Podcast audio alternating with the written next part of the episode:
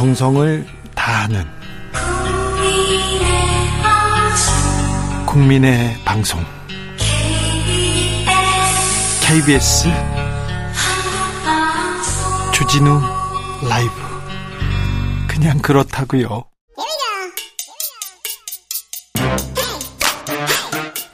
뉴스를 향한 진지한 고민, 기자들의 수다.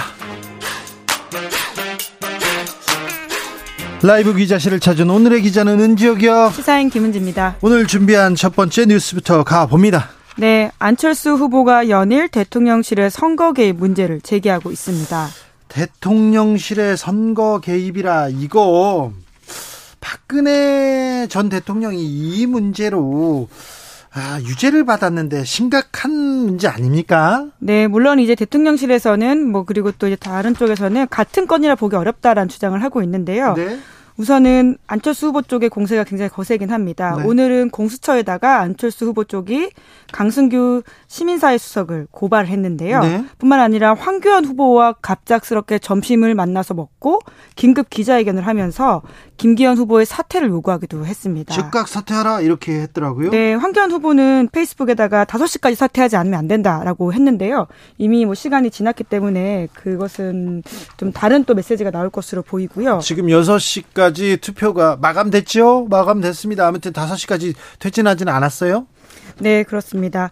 어, 우선은 이제 안철수 후보 쪽에서 이야기는요, 이것이 이제 헌법 칠 조의 공무원의 정치적 중립 의무를 정면으로 위대한 중대한 범죄다라고 주장을 하고 있습니다. 네. 또 어제 이제 관련된 녹취가 공개가 되면서 더욱더 논란이 커지고 있는데요. 하지만 앞서 말씀드린 것처럼 대통령실에서는 구체적인 답을 아끼면서 전당대회에 더 이상 대통령실을 개입시키지 말라 이렇게 선을 긋기도 했고요. 또 이런 식의 이야기가 나오기도 하는데, 그러니까 채팅방에 초대가 돼서 그런 소속 직원들이 있긴 했지만 예의상 나가지 못한 것이다라는 식의 해명을 했습니다. 근데 녹취도 나왔잖아요. 네, 그렇죠. 이제 그렇기 때문에 이제 안철수 후보와 그리고 황교안 후보가 계속 거세게 문제 제기를 하고 있는 것으로 보이는데요. 그런데 선거 개입으로 유죄가 나온 사례가 있습니다. 이거 법적으로도 문제가 될 수 있습니다. 네, 이제 물론 그것은 이제 공천에 개입했다라는 혐의로 박근혜 전 대통령이 징역 이 년을 선고받은 바가 있습니다. 네. 그 당시에 이제 친박계 의원들 공천받도록 이십 대 국회였어요. 네.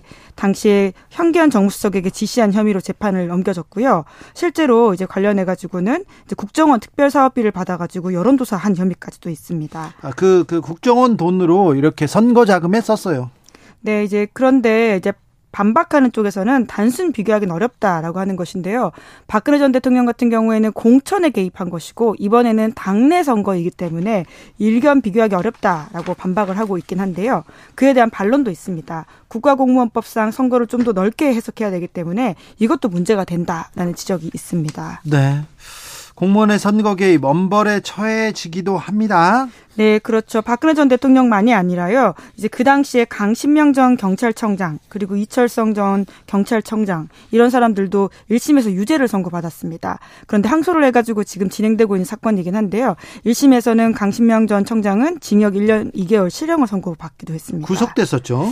네, 법정 구속이 되진 않았습니다. 네. 네, 다른 건 때문에 이제 계속 여러 가지가 있어가지고 그렇게 기억하실 수는 있는데요. 네. 그리고 이제 이철성 전 청장 같은 경우에도 이제 집행유예 받았는데 지금 다 다투고 있는 사건이긴 한데요. 여러모로 좀 공무원들의 선거 개입은 심각한 범죄로 보고 있기 때문에 이제 가볍게 넘기긴 어렵다라고 볼 수 있습니다. 어떤 혐의였습니까, 그분들? 네, 이제 이천십육 년 이십 대 총선 당시에 친박계 의원들 선거 정보를 수집하고 선거 대책 수립했다라는 혐의였었는데요. 경찰이 경찰이 선거 정보 모으고 선거 대책 세웠어요. 그때 그랬어요. 네, 지역의 정보 경찰을 동원해서 전국의 판세 분석 및 선거 대책, 지역별 선거 동향 이런 것들을 만들어내면서 노골적으로 선거 개입하는 문건들이 나왔고요. 네. 뿐만 아니라 이제 이천십이 년에서 이천십육 년 청와대와 여당을 비판적이었던 인사들에 대해서 좌파라고 규정 하고 사찰한 혐의도 있었습니다. 이명박 정부, 박근혜 정부 때 그랬습니다. 경찰들이 이렇게 선거 때마다 정보를 모으고요, 선거 운동에 뛰어들기도 했어요. 그래서 유죄 이렇게 나오기도 했는데, 아, 이 문제는 조금 이, 이, 그, 이 선거 개입, 청와대 대통령실의 선거 개입과는 조금 뭐 다르다고는 하지만 이 공무원이 선거에 개입하면 안 되죠. 네, 게다가 이제 안철수 후보와 한기현 후보 같은 경우에 선거가 끝나고도 계속해서 문제 제기하겠다라는 뜻을 밝혔기 때문에 네. 이것이 전당대회 결과가 나온다고 하더라도 계속 여파가 지속될 수 있다라고 보이는 지점도 있습니다. 네, 다음 뉴스로 가보겠습니다. 네, 오늘 케이티가 새로운 차기 대표 후보 최종 일 인을 발표한다고 합니다. 케이티 계속 탈이 납니다. 네, 케이티 이사회가 오늘 후보 최종 네 명에 대해서 면접을 진행하고요. 그 평가 결과를 토대로 해서 최종 후보 한 명을 공개하겠다. 그러니까 사실상 후보자를 뽑아서 이야기하겠다라고 하는 것인데요. 윤경림 후보 이렇게 최종 선정했죠. 그래서 이달 말 주총에서 승인을 결정하기로 했습니다. 그런데 잡음이 계속됐어요. 네, 이제 계속해서 전해드린 바가 있는데요. 국민의힘 의원만이 아니라 대통령실에서도 이 과정이 이제 매끄럽지 못했다, 문제가 있다라는 취지의 지적을 하면서 여러 가지 문제 제기가 나온 바가 있거든요. 갑자기 대표하겠다는 사람들이 그만두고 막 물러서고 그랬잖아요. 네, 그렇습니다. 게다가 이제 케이티가 같은 경우에는 국민연금이 대주주이기 때문에 그런 외풍에서 자유롭지 못하다라는 지적도 있는데요. 그렇기 때문에 주주총회에서 최종적으로 결정이 진짜 잘 될까 하는 의구심이 여전히 나오고 있는 상황이고요. 뿐만 아니라 그렇게 된다고 하더라도 나, 앞서서는 다른 케이티 사장들은 검찰 수사를 받으면서 물러난 전력이 있기 때문에 혹시라도 그런 상황이 생기는 게 아니냐라는 우려가 나오고 있는 것도 사실입니다. 네. 아무튼 사회이사가 갑자기 사임하고 구현모 대표 연임하려다가 못하고 뭐 그런 일이 있었습니다. 아, 지금 케이티 뭐 케이티 이런 데까지 정부의 입김, 정부 맘대로 하는 거 아니냐, 검사가 오는 거 아니냐, 이런 얘기는 계속 나오고 있어요.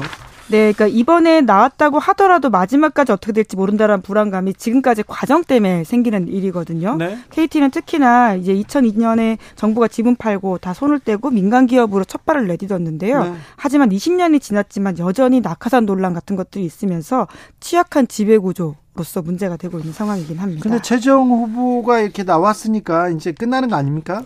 네, 앞서서 말씀드렸지만 이제 주주총회를 거쳐야 되는데요. 네. 어, 단일 최대주주가 국민연금인데 행여나 국민연금에서 이 과정의 문제를 다시 삼고 브레이크를 거는 게 아니냐라는 우려들이 경제지를 중심으로 나오고 있는 게 사실입니다. 국민의힘은 전당대회 투표를 마쳤습니다. 최종 투표율은 오십오 점 일 퍼센트, 가장 많은 어, 선거인단 가장 많은 사람이 투표한 당 어, 전당대회로 기록될 것 같습니다. 내일 이제 결과 발표합니다. 대통령도 온다고 하는데요. 어, 과반수 득표하지 못하면 결선 투표 가는데 안 가면 내일 그냥 대표가 정해집니다.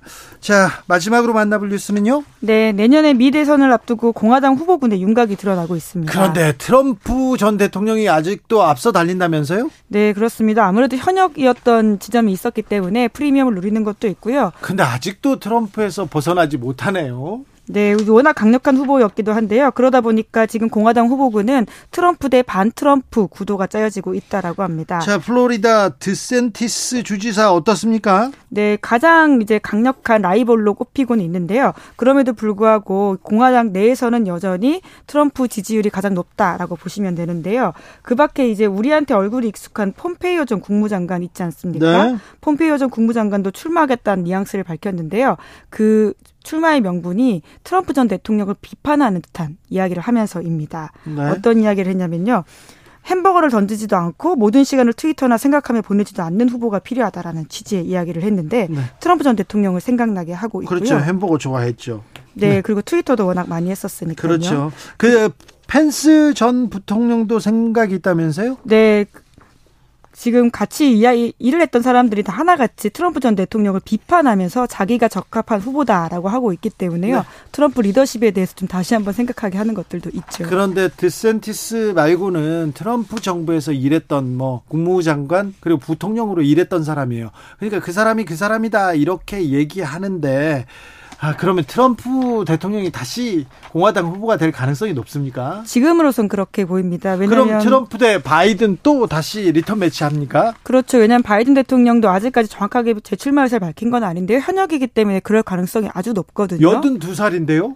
트럼프 대통령도 나이가 많긴 합니다. 그러니까요. 예. 그럼 둘이 다시 만날 가능성이 높다고요? 네, 뭐 정치는 생물이기 때문에 결과가 어떻게 될지는 모르겠지만요. 리턴 매치가 커질 가능성이 있다라는 말이 꽤 나오고 있습니다. 트럼프 전 대통령도 계속 조 바이든 대통령 이렇게 견제하더라고요. 예, 디샌티스 주지사만이 아니라요. 자기의 진짜 경쟁자는 바이든이다라는 취지로서 계속해서 이야기를 하고 있는데요. 자기가 조 바이든을 백악관에서 퇴거시키겠다. 그리고 백악관 집무실에 들어가서 러시아 우크라이나 사이 전쟁을 끝내겠다 이렇게 이야기했습니다. 이분 트럼프 사법 리스크는 어떻게 됐습니까? 아, 실제로 여전히 기소 가능성이 있는데요. 이제 그럼에도 불구하고 출마를 포기하진 않겠다라고 하고 있기 때문에 사상 최초의 또 놀라운 이야기들이 벌어지지 않을까 싶긴 합니다. 바이든 대통령도 자기의 가장 큰 경쟁 상대가 트럼프 전 대통령이라는 걸 알기 때문에요. 그 부분을 굉장히 공략하고 있습니다. 대선 사기를 주장했던 트럼프 전 대통령 이야기를 하면서 민주주의와 자유에 대한 키워드를 계속 강조하고 있습니다. 정치는 실종됐다, 뒷걸음질 친다 이런 얘기가 있는데요. 전 세계적 현상인 것 같아서요. 미국을 보면 아, 한숨이 나네요. 자, 기자들의 수다 시사인 김은지 기자와 함께했습니다. 감사합니다. 네, 고맙습니다.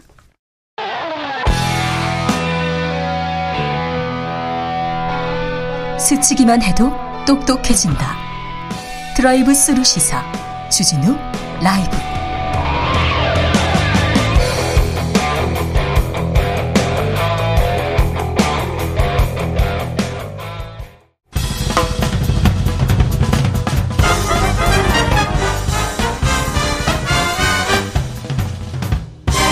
훅 인터뷰. 훅 인터뷰 이어가겠습니다. 주 오십이 시간 근로 제도였는데요. 주당 최대 육십구 시간 일한다고 합니다. 팔십 점 오 시간도 일할 수 있다고 하는데 어, 일을 하면 이렇게 오래 일을 하면 오래 쉴 수 있다고도 하는데 쉴 수는 있을까요? 노동계는 어떻게 보고 있을까요? 어떤 점 걱정하고 있는지 김종진 일하는 시민연구소장에게 물어보겠습니다. 소장님 안녕하세요. 예, 안녕하세요. 정부 지금 음, 노동 근로시간 제도가 어떻게 바뀌는 겁니까? 어, 현재 법으로는 하루 여덟 시간? 네. 주 오 일 할 경우 사십 시간이잖아요. 네. 그런데 예외적으로 열두 시간을 초과할 수 있도록 허용을 했죠. 그러면 오십이 시간까지가 최대 할 수 네. 있는 시간이거든요. 아니, 주 오십이 시간도 하루에 열 시간 이상 일하는 거니까 많이 일하는 건데 그런데 또 더 일한다고요? 예, 이게 어, 삼 년 반 전에 어, 지난 정부에서 했는데 현 윤석열 정부에서 개편을 한다고 합니다. 네. 요는 이렇습니다. 어, 최대 어, 육십구 시간 예. 혹은 육십사 시간까지 오십이 시간이 아니라 추가 연장 근무를 할 수 있도록 법을 개정하겠다라는 거죠. 그러면 어, 일주일 칠 일 네. 기준으로 할 때 하루는 쉰다고 가정을 할 경우에 네. 육 일 일하면 하루에 열한 시간 반 네. 정도 일해야 되는 거죠. 그래서 기업이 탄력적으로 원활하게 어, 일을 할 수 있도록 어, 연장 근무 한도를 육십구 시간 혹은 육십사 시간까지 연장을 하겠다라고 하는 게 정부의 발표안입니다. 음... 우리나라가 노동시간이 길잖아요. 오이시디 삼십구 개국 중에 꼴찌에서 오 위죠. 네. 뭐, 우리보다 더 일하는 나라가, 어, 멕시코를 비롯해서 약간 후진국들인데. 근데, 이렇게 일을 많이 하는 나라에서 왜 근로시간을 이렇게 늘려야 한다고 합니까? 연간 일하는 시간이 이제 천구백십칠 시간 정도 되는데요. 네. 오이시디 평균이 천칠백 시간이거든요. 네. 그럼 우리가 이백 시간 더 일하면 거의 한두 달 더 일하는 거거든요. 네. 그런데 이렇게 근무 시간을 더 연장을 허용하자 하는 건 어, 윤석열 대통령이 삼월 구일 이후에 대통령 선거 이후에 경제 육 단체를 만났는데 기업이 너무 어, 이 수요 공급에 조절하기 힘듭니다. 그래서 직원들을 어, 초과근무 연장 근무를 조금 더 연장할 수 있게 해주면 경제 활성화되지 않을까요? 라고 하는 기업의 민원을 받아들인 거죠. 대선 때도 이런 공약을 내세우기도 했어요. 이런 주장을 하기도 했는데 거센 반대가 있으니까 조금 물러서기는 했습니다.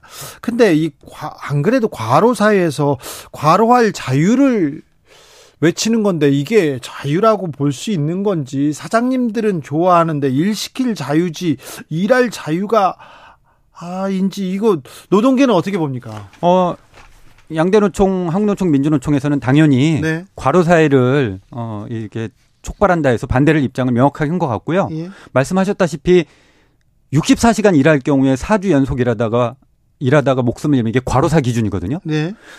시청자 여러분께서 잘 생각해 보시면 육십사 시간 이상에서 목숨은 일종의 과로사인데 정부나 국가가 육십구 시간 혹은 육십사 시간까지 기업이 일을 시킬 수 있도록 맡긴다라는 건 사실은 죽, 죽음에 내모는 시간이거든요.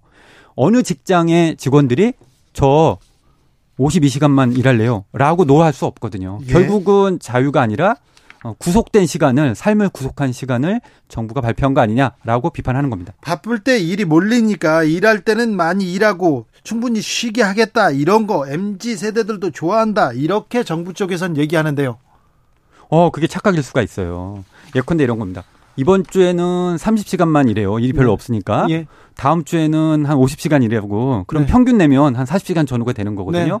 그런데 과연 그럴 것이냐라는 두 가지 문제가 있죠. 그렇죠. 사장님께서 또 일 안 하는 직원들 봐줄 수 있을까요? 이렇게 얘기도 하는데, 어, 제가 아까 우리보다 조금 후진국에서 더 노동시간 길다 얘기했는데, 후진국이라는 단어는 쓰면 안 됩니다. 개발도상국이나 저개발국가, 저개발국가라는 단어도 좀 바꿔야 되는데, 아, 여기 말에 혐오적, 차별적인 단어가 들어간 것 같습니다. 저부터 쓰지 않겠습니다. 죄송합니다. 김진홍님께서, 아, 주 육십구 시간 일해야 하는 직장 구조상 휴가 쓰고 길게 놀 수가 없습니다, 이렇게 얘기하는데, 그러게요.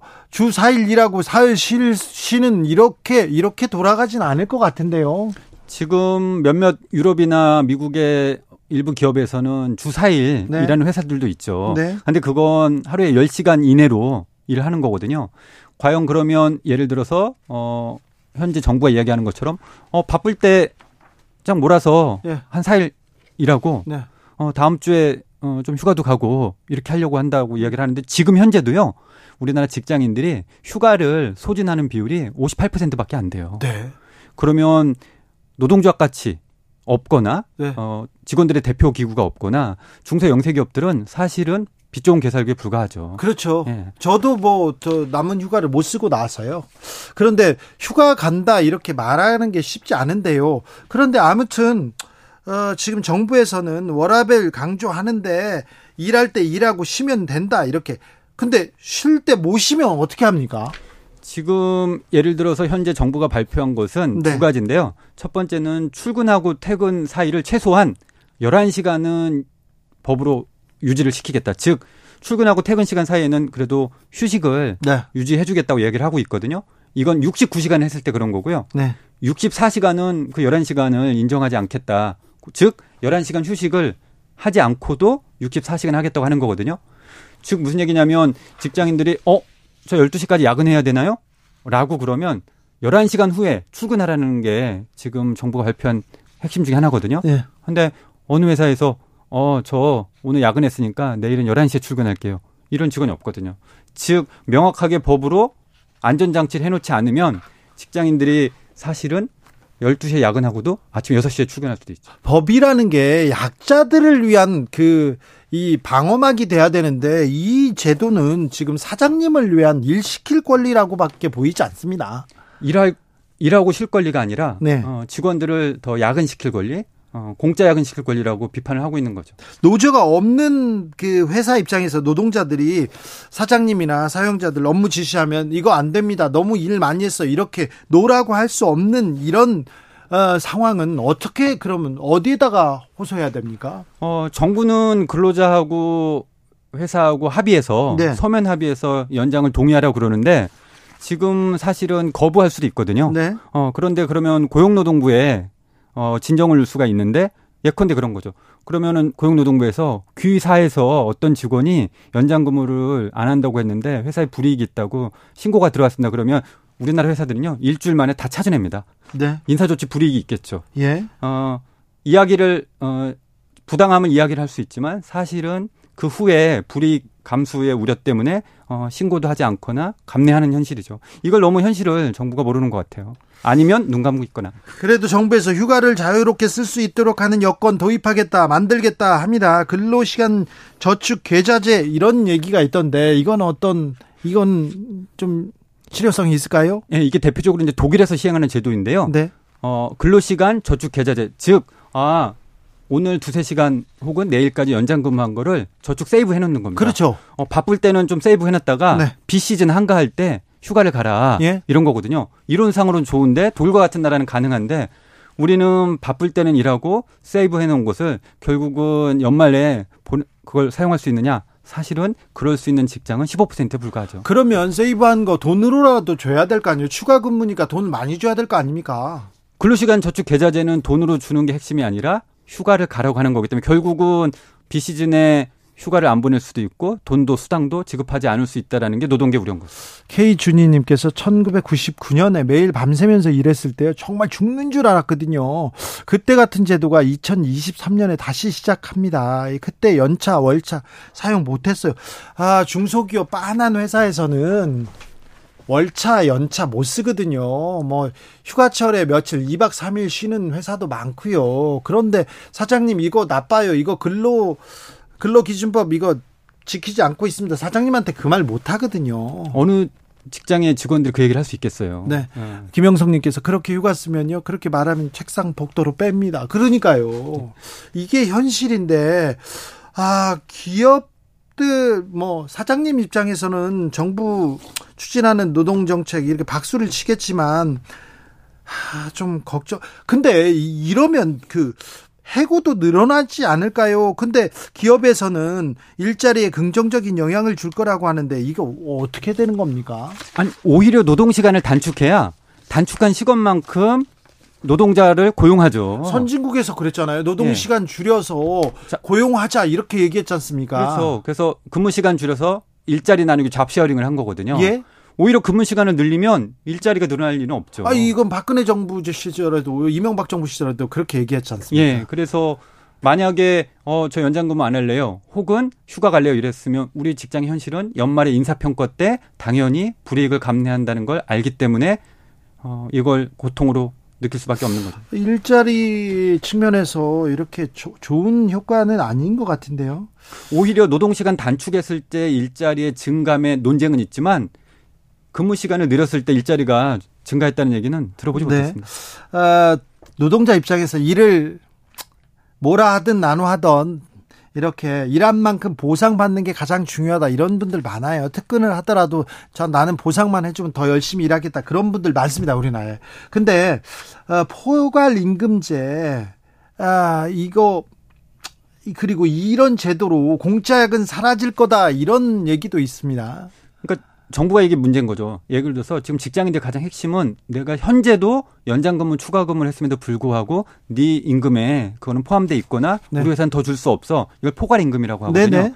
그런데 다 법 위반이에요. 네. 그러면 정부가 글로벌 스탠다드에 맞춘다 그러면 이런 포괄임금제부터 엄격하게 법을 제정해서 노사가 균등하게 해야 된다고 해야 되는데 이 포괄임금은 법 만든다는 얘기 없고 장시간 근무만 법을 한다고 하니 기울어진 운동장 아니냐 이런 이야기를 하는 겁니다. 주 오십이 시간 이거 안 지키면 걸리자 단속 걸리잖아요. 예, 지금 현재 그렇죠. 그렇죠. 예. 이, 이거 조금 약해질 것 같아요. 어, 육십사 시간, 육십구 시간까지 가고 그러면 사실은 모니터링도 안 될 것 같습니다. 그렇죠. 예. 안 지키고 있다가도 어, 나중에 이제 우리가 몰아서 하려고 했다 이렇게 얘기하면 또 빠져나갈 구멍이 있지 않습니까? 그리고 기업들한테 지금 면제부를 다 주는 거죠. 네. 현재도 그게 특별 연장근로 기간이라고 해서 기업이 요청하면 네. 어, 삼 개월, 육 개월까지 가능합니다. 사사일구 님께서 공짜로 일합니까? 최저시급이 있어요. 저는 일 더 하고 돈 더 벌겠습니다. 이런 분들이 있습니다. 어, 사장님도 그러고 일부 직원들도 어, 네. 저희 초과 근무 더해서 돈 받고 싶은데 네. 왜 이거 못하게 라고 하지만 사실은 오십이 시간까지 네. 하고 사실은 우리가 일과 삶의 균형을 찾는 게 향후에 더 바람직한 모습을 볼 수 있죠. 아니요. 돈 덜 벌겠다. 난 더 일하고 싶다. 이런 사람들은 이 제도가 더 좀 유리합니까? 어, 백 명 중에 한 명이겠죠. 그래요? 그러다가 만약에 육십 시간 일하다가 본인이 과로사로 쓰러지면 그건 누구 책임일까요? 근로시간을 늘리고 줄이는 문제가 간단하지 않습니다. 이거 저출산 문제 그래서 사회적 또 합의도 필요한데 이 근로시간 이렇게 개편한 연, 늘리는 것은 장기적으로 우리 사회에 어떤 영향을 미칠까요? 어, 과로사회로 갈 뿐만 아니라 지금 좋은 일자리를 창출하지 장시간 일하리에 청년들이 갈 이유가 없습니다. 어, 그래서 좋은 일자리도 만들지 못하고 그리고 현재 법을 바꿔야 되기 때문에 사실은 이거 노사정이 합의하지 않으면 사실은 정부가 이야기하는 건 시행되기도 어렵습니다. 정부가 그래도 이렇게 가겠다고 하는 거 아닙니까? 정부가 밀어붙인다고 하면 가능성이 있는 거 아닙니까? 아니요. 국회에서 법을 바꿔야 돼서 현재 백칠십 석 야당이 반대하면 하지 못하고요. 일부 하위 시행령으로 특정 업종은 할 수도 있다고 봅니다. 그래요? 예. 시행령으로? 예. 네, 정부가. 예. 아, 정부의 노동시간 개편안 그 방향은 어떻게 보십니까? 어, 글로벌 스탠다드 역행하죠. 유럽연합은 사십팔 시간이 장시간인데 네. 우리는 지금 오십이 시간을 거꾸로 육십사 시간, 육십구 시간 한다는 것은 우리가 좀 반면교사로 봐야 될 것 같습니다. 그런데 대통령의 공약이었고 계속해서 이 얘기를 하고 있어서 이쪽으로 이런 방향으로 갈 것 같습니다. 아, 사회적 합의가 필요한 것 같습니다. 예예. 김종진 일하는 시민연구소장이었습니다. 감사합니다. 예, 수고하세요. 교통정보센터 다녀올게요. 김한나 씨.